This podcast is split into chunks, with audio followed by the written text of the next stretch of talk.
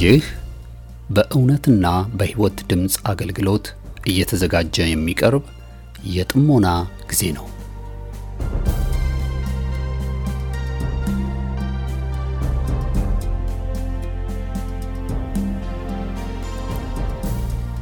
ጥሞና ወይም ተመስጦ በግል የሚደረግ ራስን፣ ውስጥን የመመልከቻና የመመርመሪያ የጸጥታ ጊዜ ነው።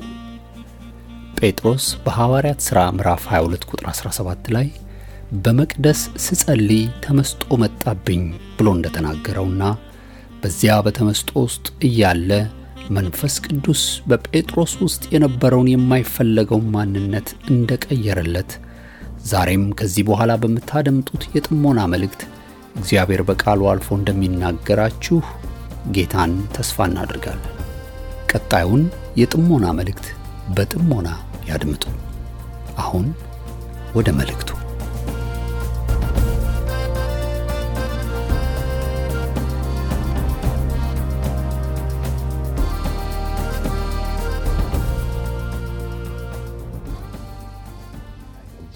እግዚአብሔርን እጅግ አድርገን እናመሰግናለን።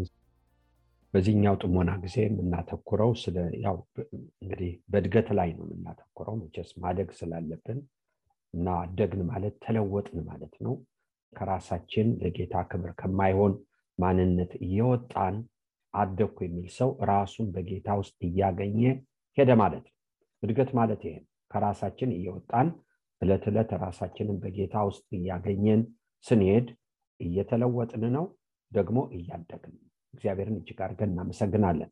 ከራሱ ወጥቶ ራሱን በጌታ ውስጥ ነን፣ በእምነት ነን። ሁላችን በክርስቶስ ውስጥ ያምን ተሰውረናል፣ እሱ በእኛ ውስጥ አለ። ነገር ግን ይህም ማግኘት እንደተጨበጠ ሆኖ ማግኘት በጌታ ውስጥ ራሳችንን ባገኘን ቁጥር ራሳችንን ደካማውን፣ ፍጥረታዊውን፣ ፈሪውን፣ የሚቅበዘበዘውን፣ የማያምነውን፣ ተጨናቂ የሆነውን ለጸጋ ያልበቃው ማንነት እያጣነው እንሄዳለን ማለት ነው። ነገር ግን ሰው በራሱ ማንነት ከጌታ ጋር እስካለ ድረስ ተጨናቂ ነው። ጌታንም ይዞ ግራ ይገባዋል፣ ይፈራል፣ ይጨነቃል፣ ይታወካል። ብዙ ነገሮች አሉ። ደቀ መዛሙርቶችን እንመልከት። ከጌታ ጋር በነበሩ ጊዜ በየትኛውም ነገር ያልተጨነቁበት ሰዓት፣ ጥያቄ ያልፈጠረባቸው ሰዓት፣ ያልተደናገሩበት ሰዓት የለም። በባህር ሲሄዱ ተጨንቀዋል። ምግብ ስላልያዙ ተጨንቀዋል። ጌታ ወደ ይሁዳ ለአገልግሎት ሲሄድ ተጨንቀዋል። አላዛርን ሊያስነሳ ሲሄድ ተጨንቀዋል። ነገር ግን እነዚህ ሁሉ ኢየሱስን አልያዙትም፣ እነሱንም አልያዟቸውም። ወደ ይሁዳ ብንሄድ እኮ ይገልሃል ብለው አሉ። ይሄ ጌታን አስቀረው ከሚያደርገው ነገር ኖ። እነሱስ የፈሩት ደረሰባቸው? No። በባህር ሲሄዱ ልንጠፋ ነው አሉ ያሉት ሆነ? No። ስለዚህ ምን ማለት ነው? ሰው በከንቱ ይታወካል፣ ይጨነቃል፣ ይሰበስባል ወይም ደግሞ ያተርፋል። የሚሰበስብለትን ግን አያውቅም። ነገር ግን ጌታ እናመሰግናለን። ራሳቸውን ከትንሣኤ በኋላ ራሳቸውን እያጡ ግን ራሳቸውን በጌታ ውስጥ ባገኙ ቁጥር ጌታ የሚታመንባቸው የሚታመንባቸው የታመኑ አገልጋዮች ናቸው። ለዚህ ነው ጴጥሮስ በሐዋርያት ሥራ ምዕራፍ 12 ነገ ትገደላለህ ተብሎ ዛሬ መልአክ ነው ያነቃው። እንቅልፍ እንኳን አላጣም። የተለመደ እንቅልፉ ላይ ነበር። የተመቸ ነው አልተመቸም። ግን እህቶችና ወንድሞቼ ሰው ራሱን ካጣኩ በጌታ ውስጥ ራሱን ካገኘ ከዚህ የበለጠ ባለጸግነት ምን አለ? አሁንም ደግሞ ወገኖች ይህም በመሰለ የከፋ ዘመን አስጨናቂ ዘመን ነገም ከነገ ወዲያ እህቶችና ወንድሞቼ ከባድ ነው። አሁን በአሁኑ ዘመን ሰው ሰልችቶታል ክፉ መስማት። ጥሩን ነገሩን ነው የሚለው ልክ ነው። ሁላችንም ሰልችቶናል ክፉ መስማት። ነገር ግን ክፉ ነው በሚባለውም ውስጥ ደግሞ እግዚአብሔር ድብቅ በረከት አለ። እመኑኝ፣ ድብቅ በረከት አለ። አዎ ክፉ ነው በሚባለው ዘመን ውስጥ እግዚአብሔር ለልጆቹ የተደበቀ በረከት አለ። አስጨናቂ በሚመስል ነገር ውስጥ የሚያሳርፍ ይሁን እንደ ጴጥሮስ በሰላም የሚያስተኛ ድብቅ በረከት አለ። ይህን ግን የምናገኘው በጌታ ውስጥ ራሳችንን እስካገኘን ድረስ ነው። እድገት ማለት ሰው ራሱን እያጣ በክርስቶስ ውስጥ እያገኘ በመጣ ቁጥር እያደገ ነው፣ ደግሞ እያረፈ ነው፣ ደግሞም የክርስቶስን ሕይወት እየኖረ ነው። ነገር ግን በራሳችን ሕይወት ጌታን እንከተል ካል አሁንም አሁንም አሁንም ጸሎት አይፈታውም። እህቶችና ወንድሞች አያስፈልግም አይደለም። በጣም እውቀት አይፈታውም። ጥቅስ መጥቀስ መገሰጽ አይፈታውም። የሚያስፈልገው እንደ ሞተ ሰው አድርጎ ራስን መቀበል ነው። ጌታ በእኛ ውስጥ እንደሚኖር እኛ በጌታ ውስጥ እንደምንኖር ይህ መቀበል ነው። ይህን እንዳንቀበል የሚከለክለን ካለ እምቢ ማለት ነው። እምቢ ጥርስን መንከስ አንደኛ ቆሮንቶስ ምዕራፍ ሁለት ቁጥር 13 ችን አንብበን ወደ ጥሞና ጊዜያችን እንሄድና በዚሁ እንጨርሳለን። እግዚአብሔር የተባረከ ይሁን። አንደኛ ቆሮንቶስ ምዕራፍ ሁለት ቁጥር 13 የሚለው ሐዋርያው ጳውሎስ እንደዚህ ነው። ስለ አማኝ ነው የሚናገረው። መንፈሳዊ ነገር ከመንፈሳዊ ነገር ጋር አስተያይተን መንፈስ በሚያስተምረን ቃል ይህን ደግሞ እንናገራለን እንጂ የሰው ጥበብ በሚያስተምረን ቃል አይደለም። ምን ማለት ነው? ከፍጥረታዊ ሰው ጋር አያይዞ ነው የሚናገረው። መንፈሳዊ ሰው የሚያስበውን የሚናገረውን መንፈሳዊ ነው የሚለውን ሁሉ መንፈስ ቅዱስ ጋራ ከቃሉ ጋራ ከእውነት ጋራ እየመዘነ ነው ወደ ውስጥ የሚከተው።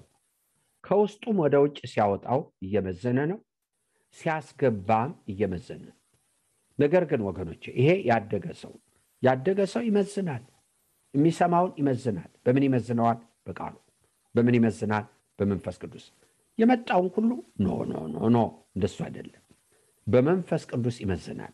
መንፈስ ቅዱስ በሚያስተምረው ጥበብ ለመንፈሱ በቃሉ በህሊናው በመንፈሱ በሚመሰክርለት እያስተያየ ወደ ውስጥ ይከታል። ከራሱም ሲያወጣው ይህን በመሰለ መንገድ ያወጣል። እግዚአብሔርን እጅግ አድርገን እናመሰግናለን። ነገር ግን ወገኖቼ ያላደገ ሰው ስሜት ከሰጠው ችግር የለም።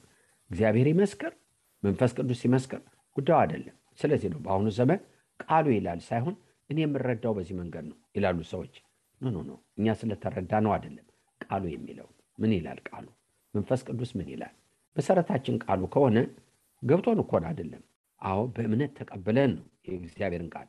እንዴት ተቀበልን? ያልገባን መንፈስ ቅዱስ መሰከረልን። ሁሉ ይገባናል አይገባንም፣ ግን የመንፈስ ቅዱስ ምስክርነት አለ። የሐዋርያት ምስክርነት አለ። እውነት ሆኖ ለስትንፋሳችን ቀርቧል። ይህን እንቀበላለን። እግዚአብሔርን እጅግ አድርገን እናመሰግናለን። ምስክሮችም ስላሉን ሐዋርያት፣ ነቢያት የእግዚአብሔር ቃል ስለሚመሰክርልን የተፈተነ ስለሆነ እኔም ባይገባኝ እንቀበላለን። ክርስቶስ ሰው ነው ካለ ልክ ነው። ይህ ተመስክሮልናል። አምላክ ነው አለ ተመስክሮልናል። ይህ ምስክሮች አሉን፣ እንቀበላለን። እግዚአብሔርን እጅግ አድርገን እናመሰግናለን። በሚያምኑት ላይ የሚያምኑት መንፈስ ቅዱስ ይቀበላሉ ይላል የእግዚአብሔር ቃል።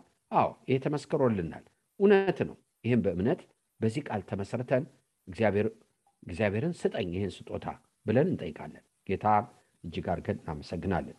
ያላደገ ሰው ስሜት በሰጠው ወይም ደግሞ በሱ መረዳት በመጣለት ብቻ ነው የሚሄደው። ከዛ ውጭ የለም። ነገር ግን እህቶቼ ጳውሎስ የሚለን ምንድን ነው? እኛ የዓለምን መንፈስ አልተቀበልንም። መንፈሳዊውን ነገር ከመንፈሳዊ ነገር ጋር እንመዝናለን። መንፈሳዊ የተባለውን ሁሉ ሂደን እንጨብጣለን? አንጨብጥም። ብዙ ስህተቶች አሉ። ብዙ ስህተቶች አሉ። ብዙ የተሳሳቱ ነገሮች አሉ። ስለዚህ ነው በሁለተኛ ነገሥት ምዕራፍ 13 ወደ ቤቴል የተላከ ነቢይ ነበር እና በዛ ቦታ እንጀራ አትብላ፣ ውሃ አትጠጣ ተብሎ በእግዚአብሔር ቃል ተነግሮለታል። ታማኝ አገልግሎት ነው ያገለገለው። ዮራብ በተባለ ንጉሥ ላይ ፊት ቆሞ የተናገረ ሰው ነው። ምልክት ካፉ ቃል ሲወጣ ኢዮራብ የሚባለው ሰው የሚሰዋበት የኃጢአት መሰዊያ ተሰንጥቆ አመድ ባመድ ሆኗል። ንጉሱ ገርሞት እጁን ዘርግቶ የያዙት ይሄን ሰው ሲል እጁን ወደሱ ማጠፍ አቃተው።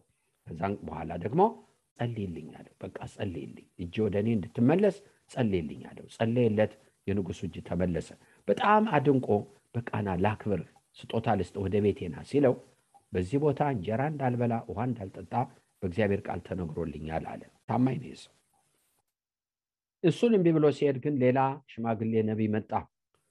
ለዛም ለሽማግሌ ነቢይ አንተነ በዚህ ቦታ እንዲህ አይነት ታምር ያደረግከው? አዎ እና እንጀራ ብላ ውሃ ጠጣ ሲለው በእግዚአብሔር ቃል ተነግሮልኛል፣ አልበላም አልጠጣም፣ ለንጉሱ ያለውን ደግሞ ነገረው።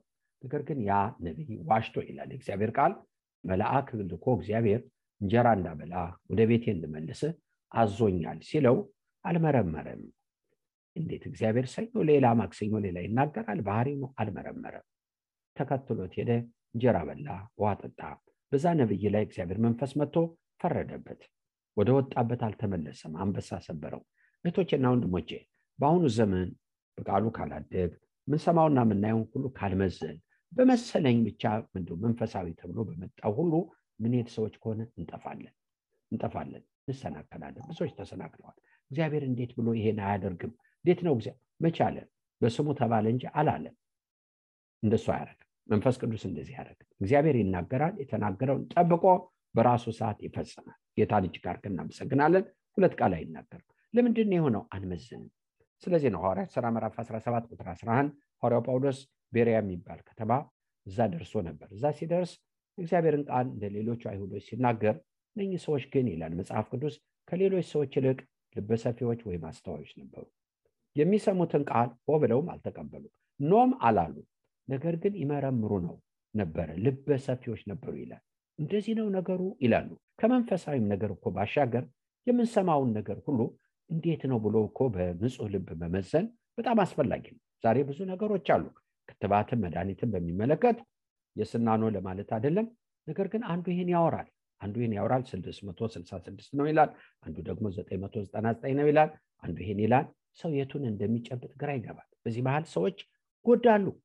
አዎ እና መመዘን እኮ በጣም መልካም እህቶቼና ወንድሞቼ ከተባለው ከሚነገረው ፕሮፓጋንዳው ከምኑ ወጣ ብሎ ፖለቲካም ይሁን እንደዚህም ይሁን መመዘን እኮ መልካም ነው። እግዚአብሔር የተመሰገነው በምድራዊ ኑሯችንም ማለት ነው።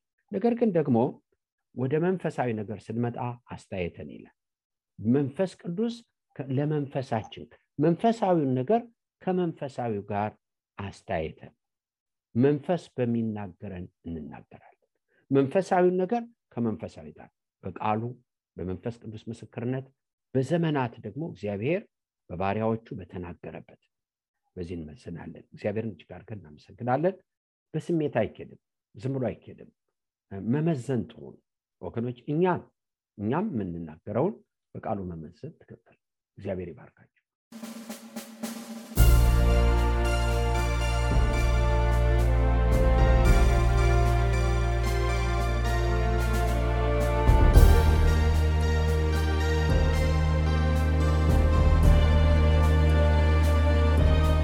እስካሁን ስታደምጡት በነበረው የጥሞና መልእክት ለሕይወታችሁ የሚጠቅም ለነፍሳችሁ መብልን ከቃሉ እንዳገኛችሁ ተስፋ እናደርጋለን።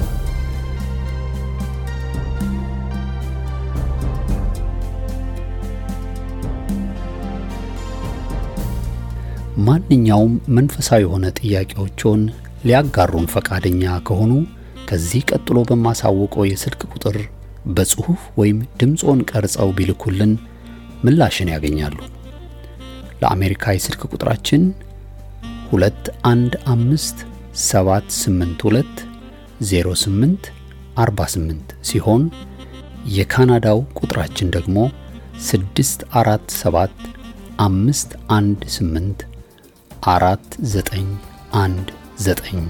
ነው።